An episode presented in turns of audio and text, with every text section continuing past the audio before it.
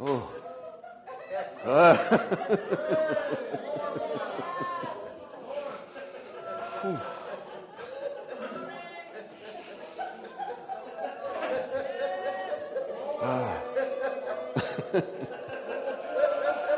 oh, glory. Glory. Oh, hallelujah. Praise the Lord. Fill my cup, Lord.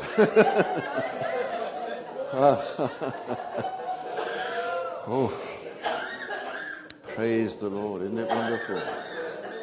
Isn't, isn't God's presence wonderful? Isn't his presence wonderful? Hallelujah.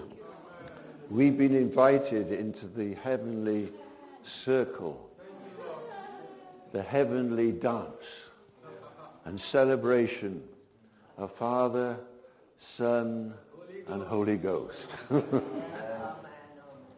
but so many people are either like the elder brother, they're sitting on the premises and don't get nothing, or they're way in the far country when they should be at home.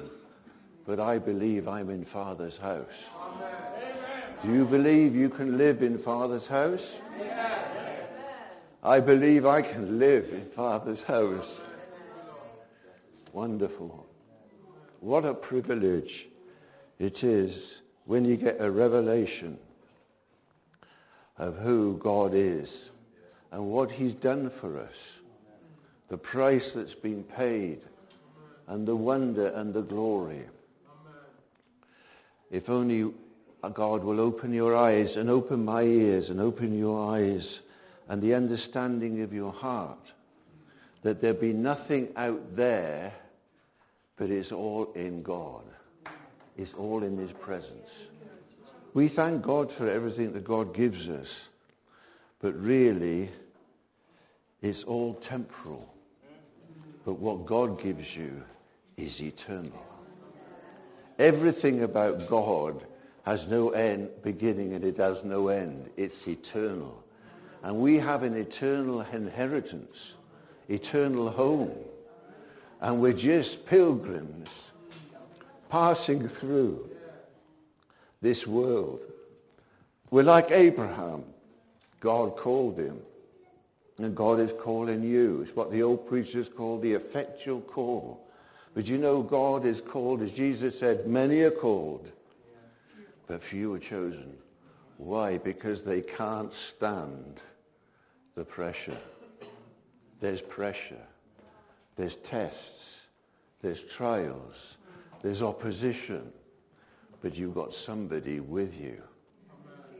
Abraham did not know where he was going, but he knew with whom he was going. And that's the important thing.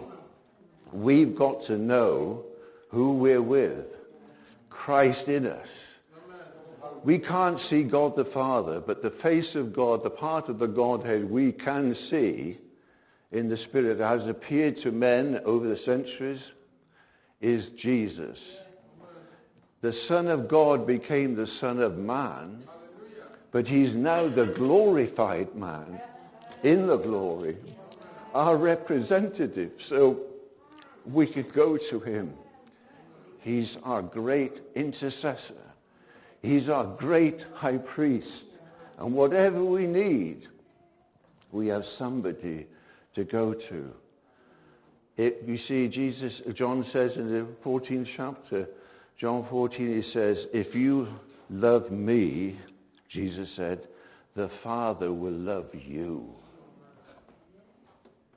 and we will come. We, Father and Son, will come and abide and live with you. There is no greater thing in life for you and I is to be part of the celebrated Godhead. Father, Son, and Holy Ghost. There's no division there. There's no disunity. There's no disharmony. It's all a wonderful celebration. And you know when you get hold of this, you know when you get hold of this glory, You see, the gospel is not just Passover. It's Pentecost. And it's not just Pentecost. It's tabernacles. You're supposed to have the fullness. You're not supposed to just come out of Egypt, as it were, in sin. And you're not supposed to live in a wilderness. You're supposed to live in a spiritual Canaan type heavenly life. A life in the spirit where you overcome. Because if you're above it, you're not beneath it. In Christ, you're more than a conqueror. But you've got to learn to live that life. And that's what Abraham teaches us. He's a man who God called and he took seven steps that took him to Moriah. Over 40 years probably, 40 years, and suddenly the whole penny dropped. Suddenly he got it. You see, I've been on a journey of faith all my life. And some day, and some, some things I found very, very hard. When God disciplines you because you're not going quite right, and things get hard, you're like the horse that wants to go off one way and the bridle comes on the mouth. And you've got to go God's way. See, God disciplines his children. We have a heavenly Father that disciplines us. It's not all, he's not a lollipop God giving you lollipops and candy floss. He's somebody who wants you to make it to glory. You know, the problem with God's people is they wanted a quick fix. There's no quick fix this way. No, you're in, you're in it for the long haul. We're in this for the long haul. And God doesn't want you to give in to these things that come at you from the world. You know, David slew Goliath, did he, at that battle? But you know, Goliath had four other brothers. And it wasn't until G- David was crowned king over all Israel that, it, that the mighty men of David slew every one of those giants. The giants in your life are fear, lust, anger, and pride. We're not fighting literal giants. We're fighting spiritual forces that come against you to rob you of your inheritance. But I speak about David tomorrow, but today I want to speak about Abraham because he is the father of the faith. He's the one that teaches us as you follow his life how you can go from just Abram to go to Abraham. You can get what the old preachers called conversion. You know, many people believe that Jacob was not converted when he was called. For 20 years he schemed and he wheeled and he dealed and he was a smart guy, Jacob. you know, Laban, you could see him behind a corkscrew. He was so twisted. But he was smarter than Laban. he ran off with all his inheritance. he was smart because God blessed him, because he honored God. But there came a point at Peniel where God touched his life. And God wants to touch your life. And you'll never be the same again. The old Jacob was gone. And he now is Israel. God wants to give you power with God. He wants to give you an avenue that Jesus has opened into heaven itself. It's called a new and living way. And you can walk on it and you can get there. And your minister is not in a man, but he's the person of the resurrected, glorified Christ who is your great high priest. The amazing thing about Abram is it seems in his lifetime he got a complete preview of the whole gospel. He lived 400 years before the law. You know, people keep talking about law and grace. No, it's not law and grace, it's works and grace. The covenant that God made with Adam was a covenant of works. He had to work it. Three things he had to do, and he failed, didn't he? And because he failed, whether we like it or not, and this was very hard for me as a young Christian, I thought, why should I come under the, the law of sin and death? Because my forefather Adam failed. And I said to the Lord, well, when I get to heaven, will he be in security?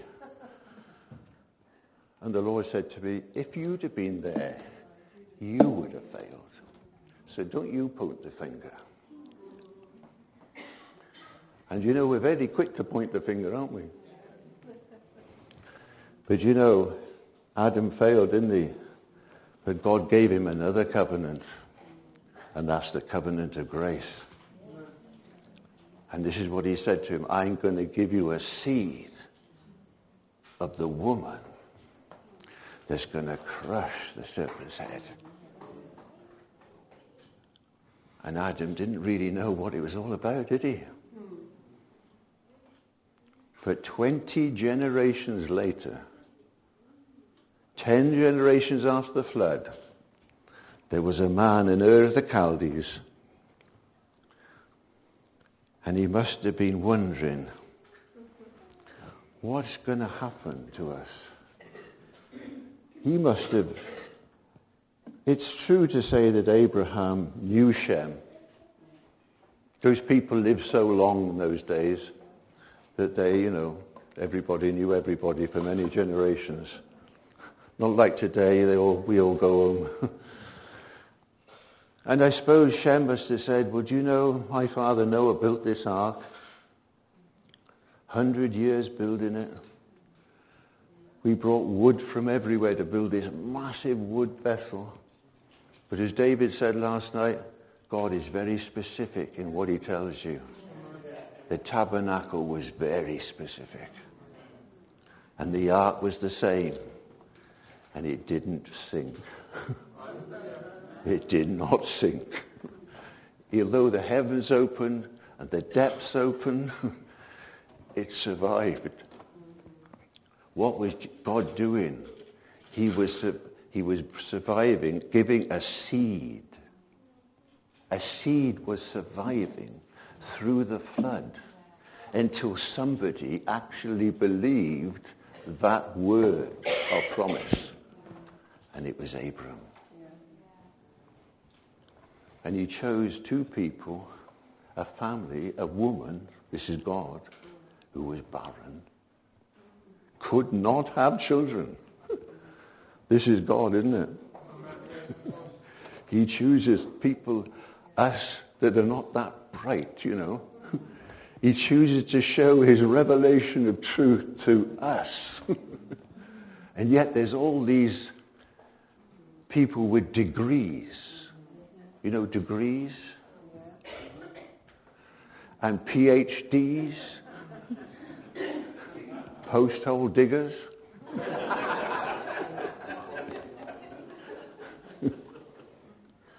mm. I was just talking to a leader in one of the large denominations, and he said, we've had trouble in our Bible college through PhDs. I said, I'm not surprised when you have post-hole diggers there. He laughed you can only have this. This is it. The Word of God. Do you know what John Bunyan says about Abraham? He said when he was in Ur, and it says in Scripture, the Lord appeared to Abram. Well, I haven't had the Lord appear to me, have you? But if you read about anybody in the scripture where the Lord appeared, It was the glory. You imagine when the Lord appeared to Saul of Tarsus, what happened to him? He, he went blind with the glory. He fell flat on his face. He couldn't eat for three days and three nights. He saw the glory. You see, the fact of the matter is that God wants to manifest his glory in the church. But my people are camped somewhere at the cross. All they talk about is Passover. What about Pentecost? What about tabernacles? And it seems that Abraham got the whole package. Let me read to you what Paul says here in Galatians. Galatians 3.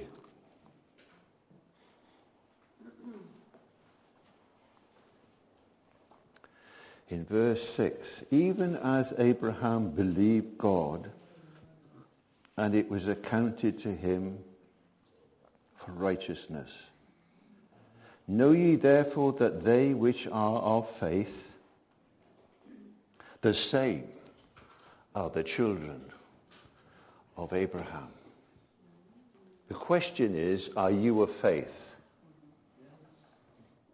Do you believe that you're more than forgiven? That you're actually justified by faith? Yes. Do you actually believe that you've been justified? By faith. And that work is a complete work. You're the same person because God justifies people like me, ungodly people, when I got born again, and put his righteousness on me. So when God looks at me, he sees Christ's righteousness, and I am accepted. But as the great John Bunyan says, justification stands in imperfection. Think about that. Justification stands in imperfection. That's why God has to discipline you, train you, in order for you to grow spiritually like he did Abraham.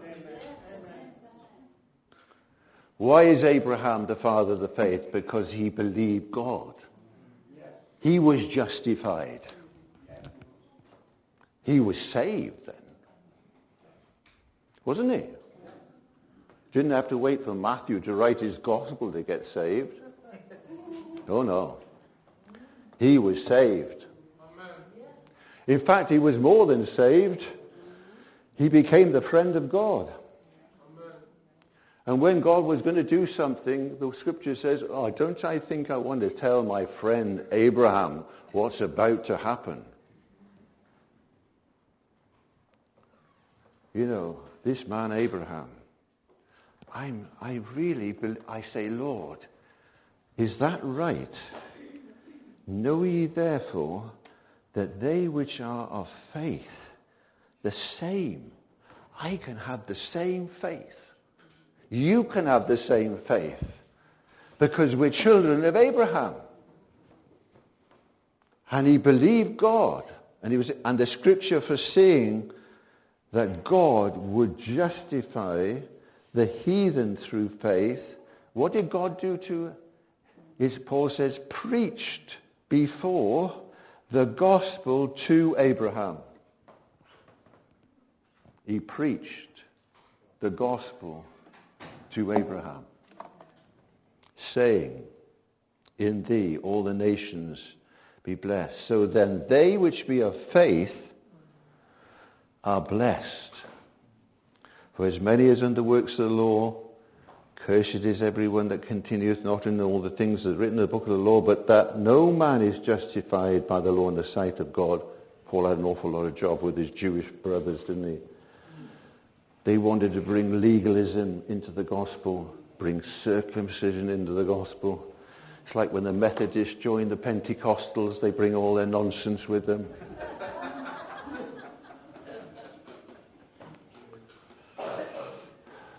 Yeah. And the Plymouth Brethren bring all their nonsense with them. I've seen it. Perfectionism and all this nonsense, you know. Aye. It's a job, isn't it? The law is not of faith, but the man that, and this is, this is the point, that the Christ has redeemed us from the curse of the law, being made a curse for it's written, curse, that the blessing of Abraham might come on the Gentiles through Jesus Christ. For what reason? That we might receive the promise of the Spirit through faith. You know, Abraham did not know how God was going to work this out. We don't know how God is going to work in our life. We just got our faith and just believe. When the disciples asked Jesus, what should we do? He told them to believe and don't doubt. The word of God to the natural mind does not seem reasonable. God will tell people things that don't seem natural and normal. It's like when God told, raised up Elijah. Don't know where he came from, a Tishbite. He said, you go to Ahab and you tell him there's going to be a drought and a famine.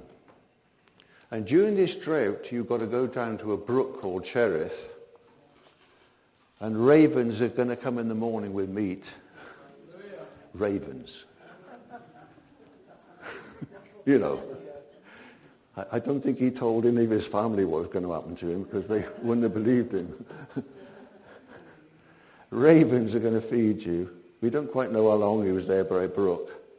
And then to keep him in the drought again, he sent to some foreign woman, not even an Israelite, a, a widow woman in Sidon, and she's just about to eat her last meal and die, she said. And he sent there. You see, God does things that are not, it, it, we can't compute it. He's beyond our, we just believe it. You just believe it. If it's written in the Word, you believe it. But there's something here that astounds me about Abraham, because when he went on his journey, of course, he hit a famine. Then he had a, a family war with Lot. And then he was in an actual war between five kings and four kings. So, you know, his life wasn't easy, you know. You know, went down to Egypt and they fancied Sarah.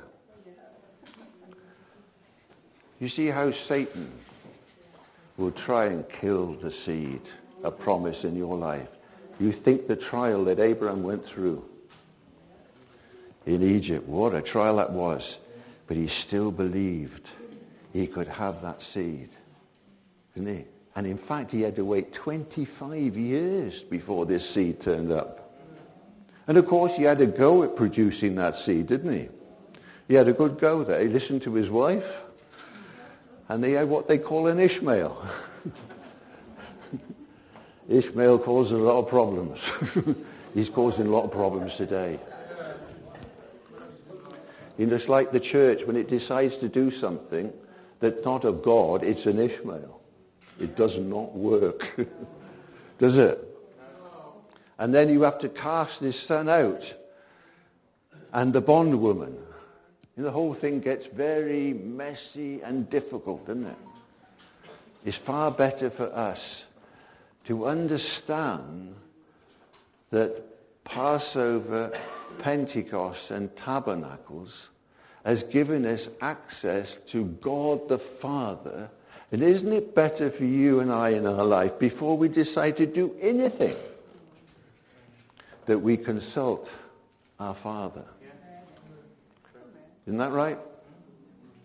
Wouldn't we save ourselves so much heartache? I've been so down so many dead ends, cul-de-sacs in my life. I think and you're so patient with me, Lord, and I'm still here. I mean, ask Irene. We've been married nearly 50 years. She's had to put up with me for 50 years. Saint Irene. she was warned by people about me. She was warned.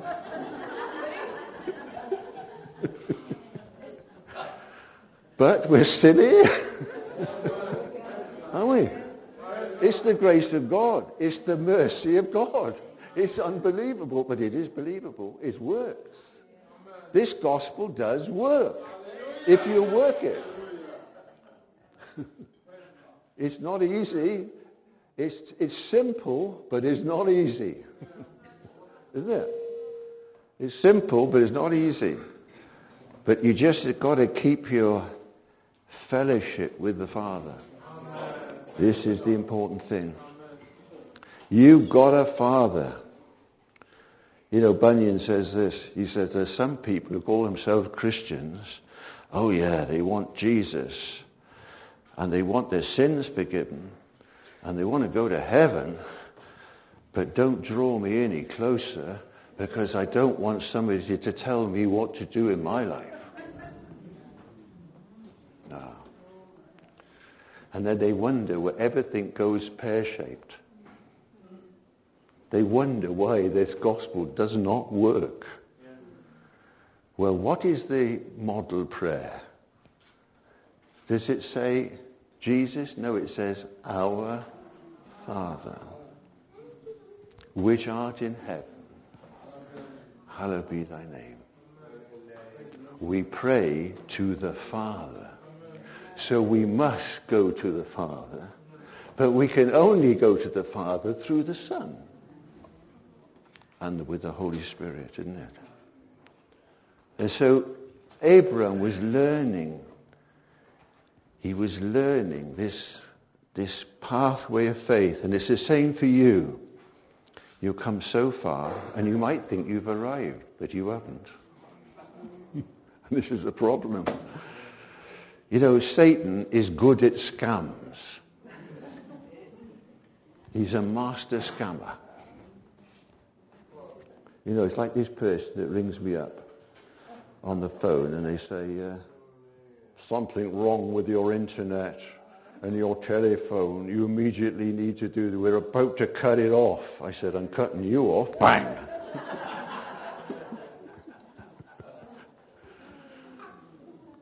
yeah. He's a master scammer. Gurnall says he comes to you all dressed up in fine livery but he actually is inside a brat from hell. He's such a liar. He's such a deceiver. You don't underestimate him, so you better keep in fellowship with your Father. Because if you can keep in fellowship with Father God, then you're going to get inside information. You're going to get wisdom. You're going to get discernment. You're going to get revelation. And so you're going to get light. The Word of God puts the light on Satan's scam. He tells you, no, no, no. We have an enemy. And the enemy tried his best to stop Sarah having a baby.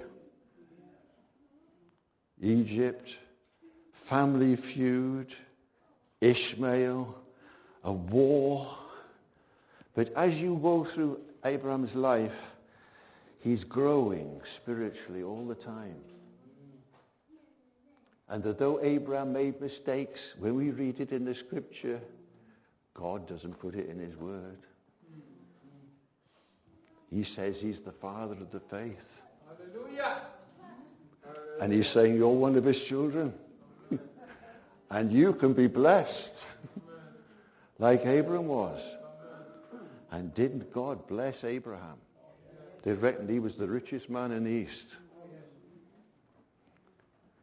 It's not so much the riches, although they're all right, but it's getting the blessing from God is what you need. You need that fellowship of Father God. That's what you need. So when you wake up in the morning, you think, well, Father God, I'm awake. What? You go to the word. This is the word of the Lord. This is the God made flesh. If you can get your eyes on it and meditate on it, and God will speak to you. You know, I, I, I, am, I don't think I'll speak on this here, but my book at the moment is the book of Hebrews. I'm into Hebrews now in a big way. you know, I always think of Henry when I used to go around with him. And he had all these sayings. And if you read the Glory book, there's a page where all these sayings. And one of the sayings that's missing in the Glory book is two words, enter in. And of course, some people don't have a clue what he was on about. enter in. Enter into what?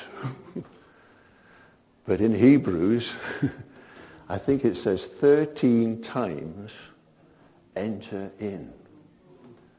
Well, Abraham was traveling now and growing in his faith and he was entering into his full inheritance. Do you know you've got to keep moving with God? God has got something new the whole time. Look at nature. It's not the same flowers this year as last year. We get new flowers.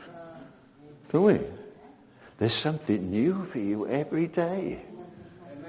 He's a God of variety.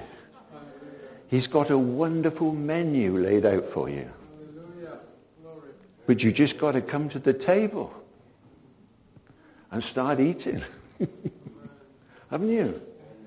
But do we put this first?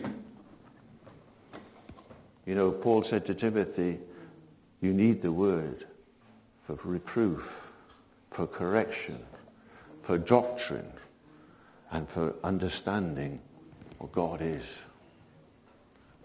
So I come to this word now.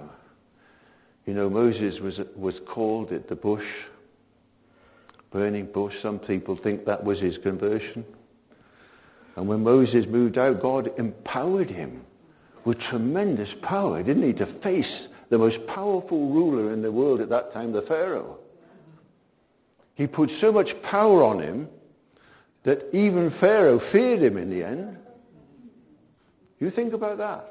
What God can do with one man. And yet God said to Moses, oh no, you don't re- you live by this rod and this power. You live by every word. Every word that proceeds out of my mouth. You need the word. You need to read it. Read Hebrews when you go home and just read the whole epistle. And then read it again. And then read it again. And then take some notes. And you'll find out there's an awful lot in Hebrews that can warn you about Satan's strategy to overcome him.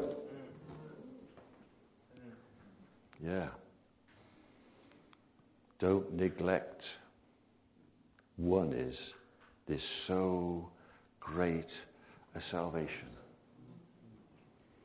See, Satan's got tools like discouragement. He can discourage a believer. And it's a, it's a very clever strategy of the enemy to discourage young, young Christians, you see. We believe we've got to do these seminars to help people understand. It's not all going to fall on you like ripe cherries off a field, off a tree, you're going to have to do something. Or as Paul says in Hebrews 4, you're going to have to labor to enter this rest.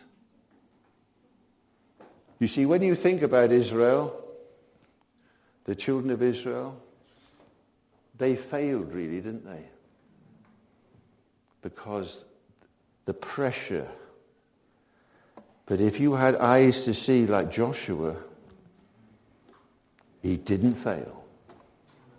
So it's possible to be fail in the making because you're not staying in the presence. You're not fellowshipping with your Father on a daily basis. You have to walk around and say, this is what uh, Abraham learnt. You notice he says, he built an altar. Every time he built an altar, he gave an offering, and he worshipped. He built an altar, he gave an offering, and he worshipped. And that was his lifestyle. And before, and when God was going to give him, and of course there's a whole problem of circumcision, that's a big subject, but and that is, is revealed to us by Paul in Colossians. That's a foretelling of the cross, the circumcision. It's the covenant of circumcision. But then, before he was gone, the Lord appears to, I think Abraham, the Lord appears to him three times. He says these three men appeared to him, and he prepared a goat. Remember? And they, and they said, at the, at the set time, your Isaac is going to appear. and Sarah in, in the tent laughed. Oh yeah, me, an old woman like me. But this is God. So whatever circumstance you're going through, if you can keep in fellowship with God, you come knocking at your door one day and say, what you're asking for is coming. Is coming. But it's keeping in fellowship.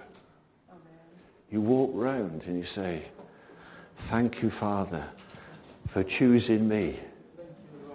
Thank you, Father, for adopting me. Thank you, Father, for loving me. Thank you, Father, for blessing me. And you keep telling God how good he is. And you keep saying, thank you, Lord. This is the secret, isn't it? fellowship with Father. Get into the celebration of the Godhead. Get into the dance of heaven. It's perfect unity. Do you know sometimes you're going to have to leave the maddening crowd. I call it the maddening crowd. Or as Willie Burton used to call the mixed multitude that came out of Egypt. a lot of mixed multitude came out of Egypt.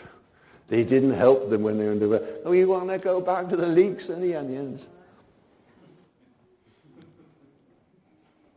So a 16-day journey turned into a 40-year nightmare. Didn't it?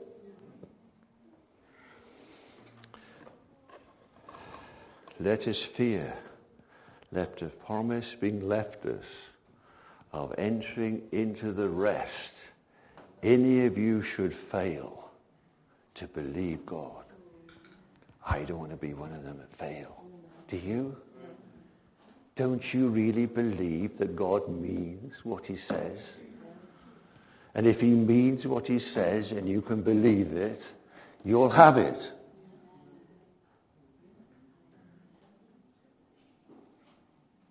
You know, I was driving up here on Saturday to Mid Wales and I thought my foot was falling off.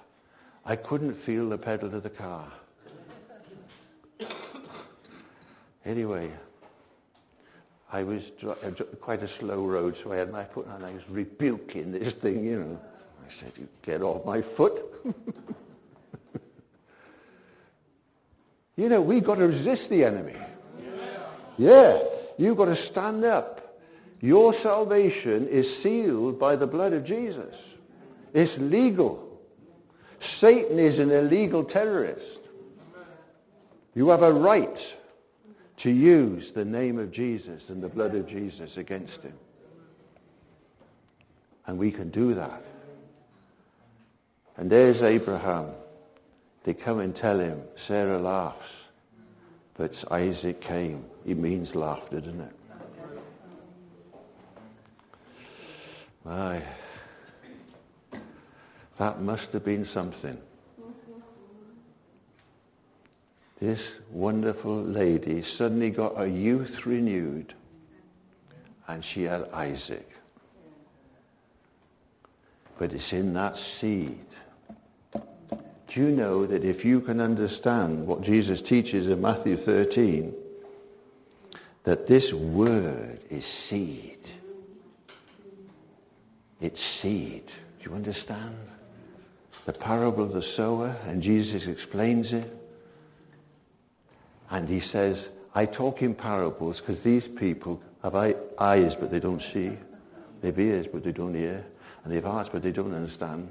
But to you is given to know the mysteries of the kingdom of heaven. So really, our place is in heaven. Yeah. Our church is Mount Zion in heaven. We have a great, wonderful minister, the Lord Jesus Christ. So if you can come to Father God with the Lord Jesus Christ and the Holy Spirit and keep in union and communion and keep worshipping and keep sowing seed, giving your offering, God will anoint it. The fire will come down on your life and you would experience the presence of God. And you know his blessing, the blessing of the Lord, which maketh rich and adds no sorrow. And God will go before you and give you wisdom, what to do, what to say, where to go. Because if God before you, who can be against you? Abraham survived the Egyptian adventure. he survived the house of Lot. you know, he called, Lot is a very appropriate name, isn't it? What a lot of trouble he caused. he caused a lot of trouble. Strife.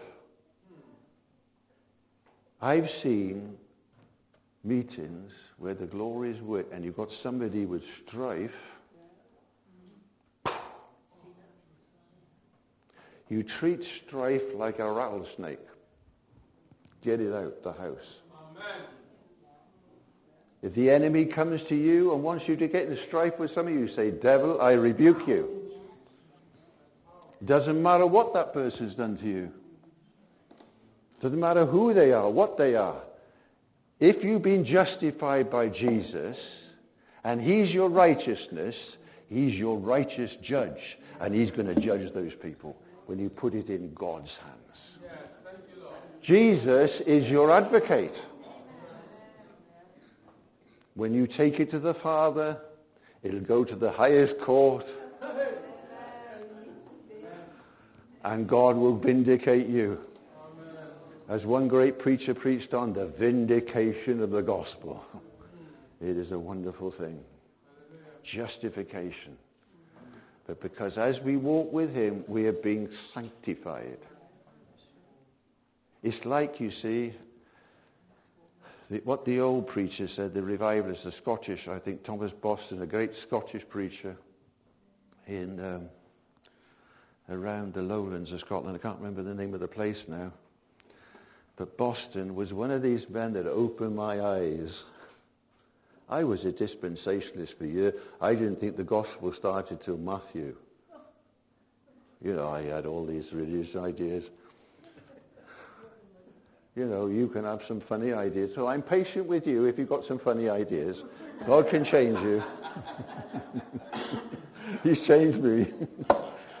and I read Boston and he said to me, he got a book on the four states of man.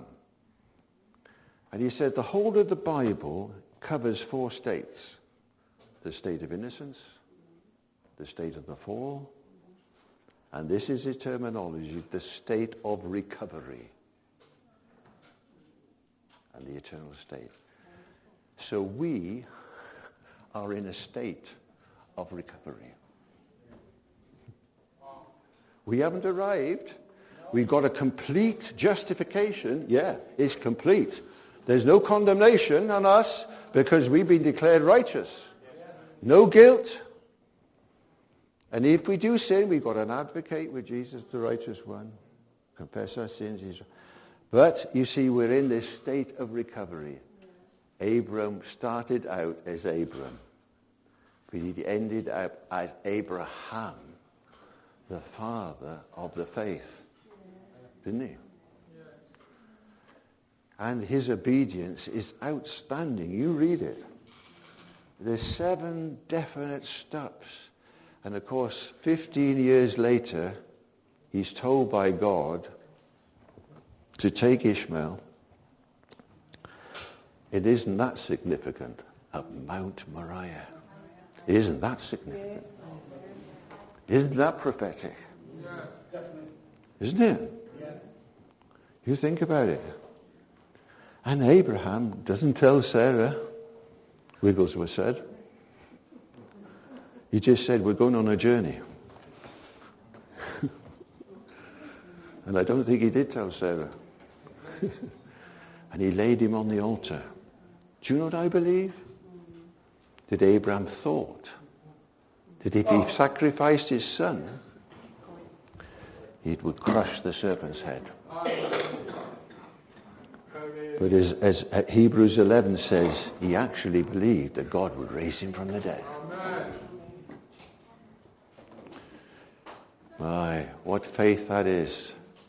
And God said, now I know that this man Abraham believes in me completely.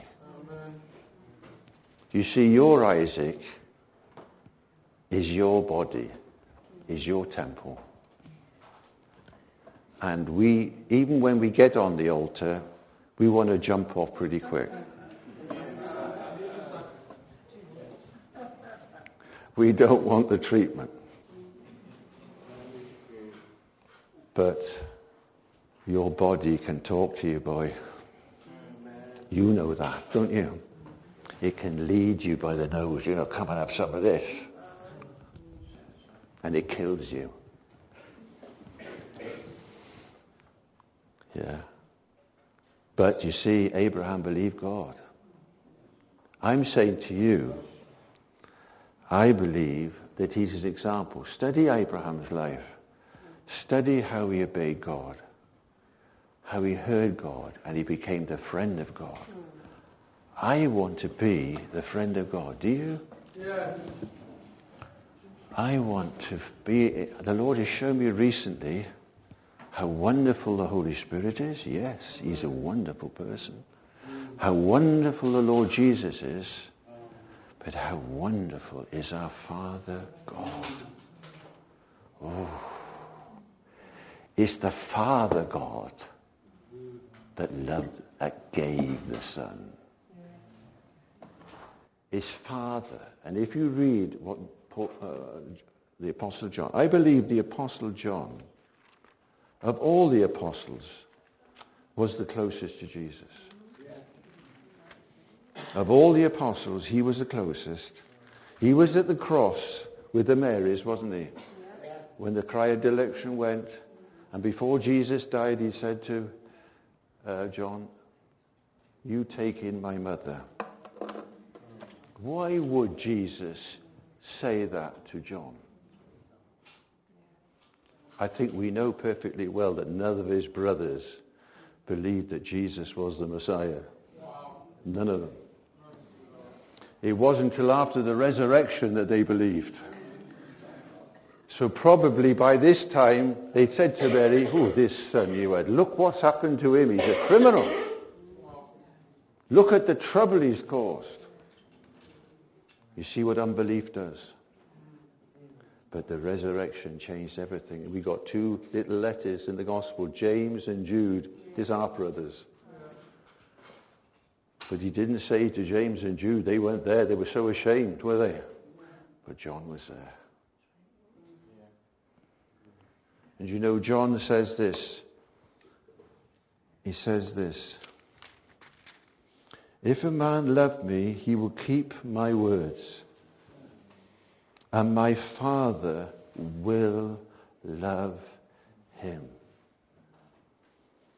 And we will come to him and make our abode with him.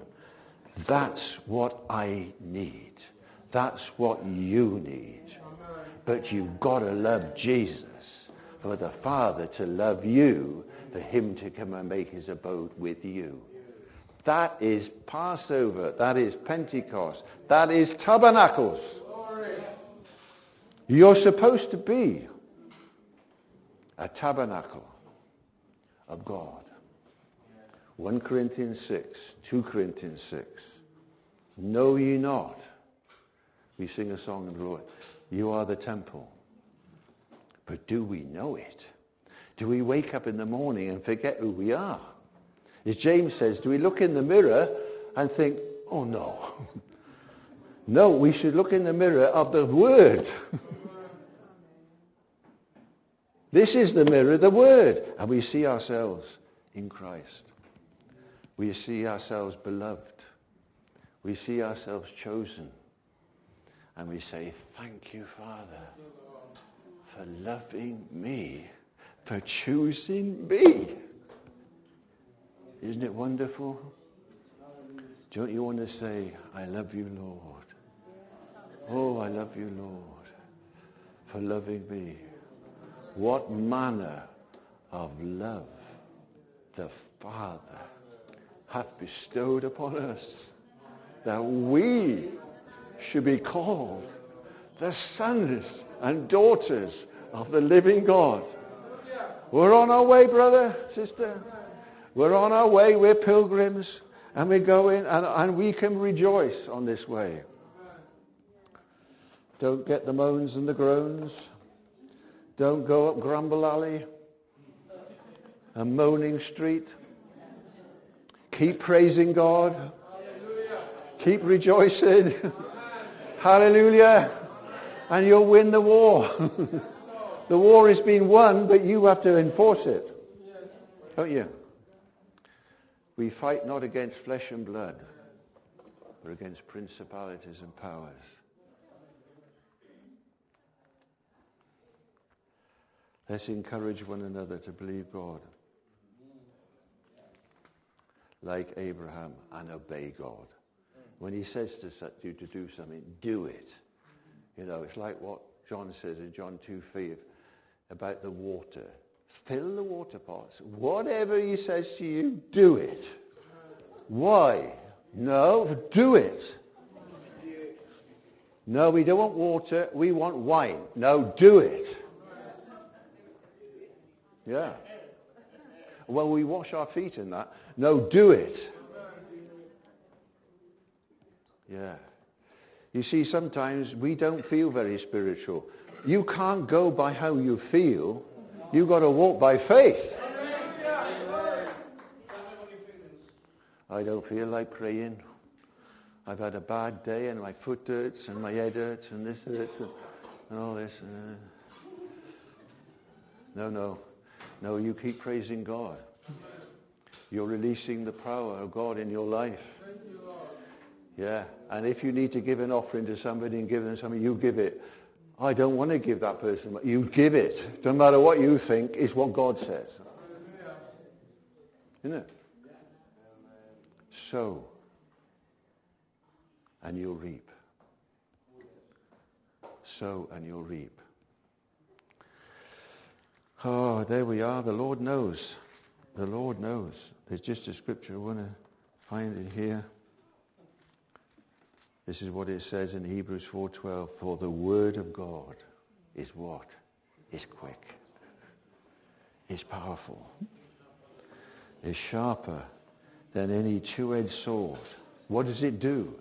It pierces even to the, the dividing asunder of soul, spirit, what it says in here, joints and marrow was simply your body. right? You are a spirit that has a soul and you live in a body. And the Word of God is powerful, is a discerner of the thoughts and the intents of the heart.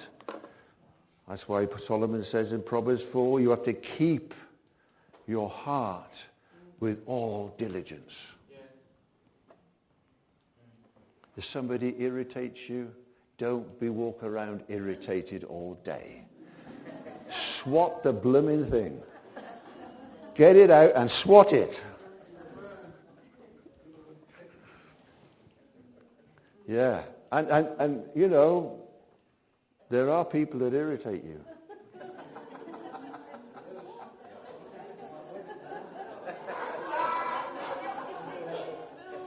Don't nurse it and don't rehearse it. don't nurse it and don't rehearse it. what you've got to do is take it and drop it in the bin. Bin it. Yeah, bin it.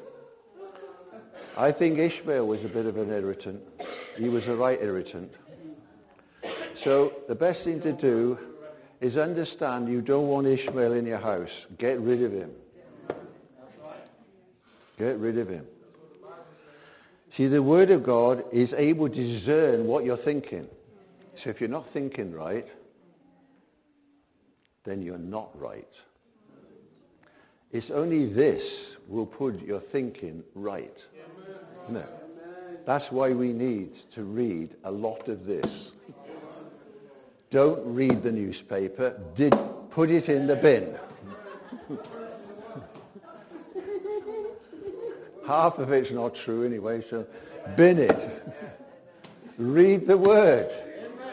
Well, when you go home, read, read uh, Hebrews. I don't know whether I'll speak on Hebrews tomorrow. I think I'll speak on David. But I, if you... There's some things in Hebrews that blows quite a few of this uh, modern day doctrine out the window, actually. I, and I don't want to get into that. I don't want to be controversial. I just want to feed you the word.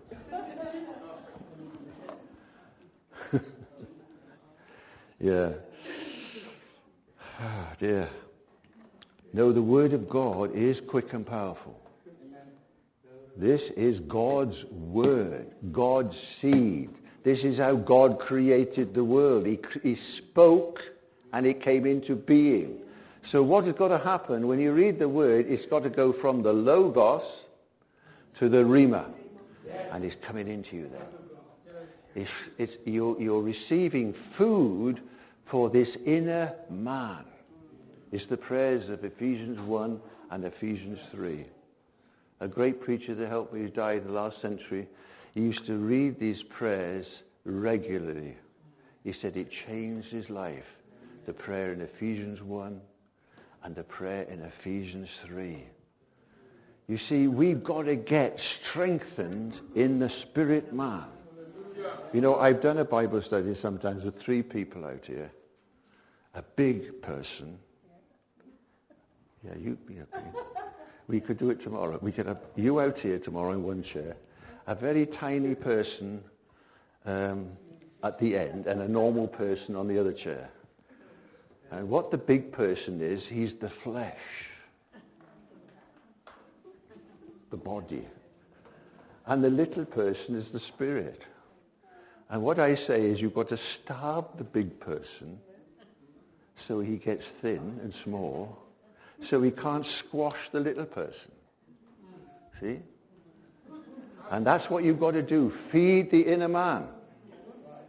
And sometimes you just don't get it at first, but you keep meditating it, keep chewing it, and eventually the nutrients will get inside you and you'll feel different. You will. You think, you know, as I often say, you feel like that bloke who ate the spinach, isn't it? What's his name now? It's like spiritual spinach. and he had a woman with him, didn't he? Uh, it Olive.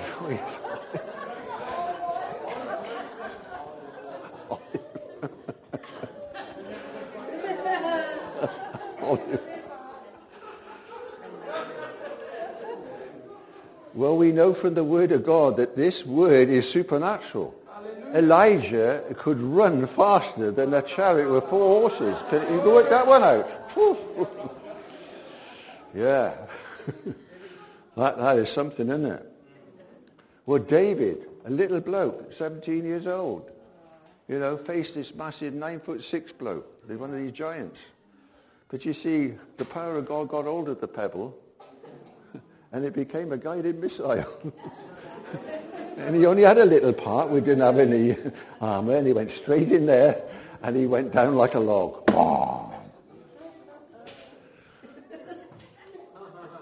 The word of God is quick and powerful. Isn't it? You've got to believe it. You've got to, you've got to put your whole mind on it. Give your whole body, soul, and spirit. See, so as you, well, the, the Roman epistle, after all Paul has said, he's used Abraham. We haven't gone to Romans, but, and then he uses David. So we do Abraham this morning, and we talk something about David tomorrow. Yeah two great men. And, and the strange thing is, there's quite a lot of similarities between them. They understood the covenant. You see, this is the point. You got a covenant. And you know when God shows up in the Word of God, the Lord of hosts turns up. All the hosts of heaven turn up. Yeah at Peniel. And, uh, you know, eh, and when, well, when Joshua stood before Jericho. Excuse me, what does Peniel mean? That's a question of God. Peniel, what's it mean? Peniel. Of God. Place of God. Place of God. What does Peniel mean? Peniel means, yes, I think it does mean the house of God, yeah. Bethel means the house of God. I'm not sure what Peniel means. But Peniel was the place where Jacob was changed, you see. It's where he was changed, converted, as they say. The, these, these names, I'm not brilliant on history and names. I just stick to the truth. uh, our local minister is very good on history. He drags it all out. But I don't know. It's important. I think when you treat the Word of God and you realize it's faith food, it's going to feed your faith. And as John the Apostle says, this is the victory that overcometh the world, even our faith. So faith is something you've got to develop. You know, uh, um, John Bunyan says it's the chief of all graces. Bunyan talks about repairing your graces. We don't talk about it today, do we? But I, I think they got a point, these, these old revivalists and preachers, because if you lose patience, faith ain't going to work. There? It's by faith and patience you inherit the promises, isn't it? And if you don't love joy, if you've got no joy, and you become a grump, you know, Irene says to me, now you, you're not coming, becoming a grumpy old man, are you?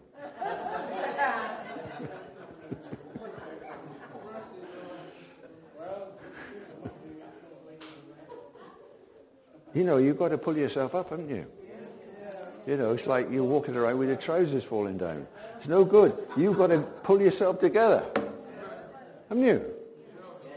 Because we live in a world, it's got all this nonsense, this media, this television, this papers, it's all rubbish. What you need to do is just shut it all off and just get on your own and get with the Father. Get with the Father, isn't it? Are you going to do that? And are you going to read Hebrews? I recommend Hebrews to you. It's a wonderful, wonderful book. Enter in. I want to have everything that God got for me. Do you know we're heirs and joint heirs, aren't we? With Jesus. Well, why shouldn't you walk by faith and receive every benefit that you're supposed to have? My health prescription each day is Psalm 103. Who forgiveth all my iniquities, and he healeth all my diseases. Do you need some aches and pains healed this morning? Is there something, you know, bothering you? Use your faith. Use your faith. Keep using it. Keep exercising it. You know, they tell me now, because of my age, I've got to do these exercises. I've got to put my hands up and do all this and stretch the ceiling and do this with my legs and stop you seizing up, you know. Well, you've got to exercise your faith. Don't seize up. no. This is what you've got to do. You can do it because you've got somebody in you. We got the Father, we got the Son, and we got the Holy Ghost. Oh, thank you, Lord. We praise you, Lord, this morning that you are our great high priest, that you are our great intercessor, and we can go to you, Father God. We lift our hands to you, the creator of the ends of the earth, and we say, thank you, Lord, for giving us such a wonderful salvation, such a wonderful inheritance, and we're going to enjoy it. The Shorter Catechism says, we're here to glorify God and enjoy him. And we're going to enjoy him. For in his presence is fullness of joy, and at his right hand there are pleasures forevermore. So keep shouting, keep praising, and keep dancing. Hallelujah.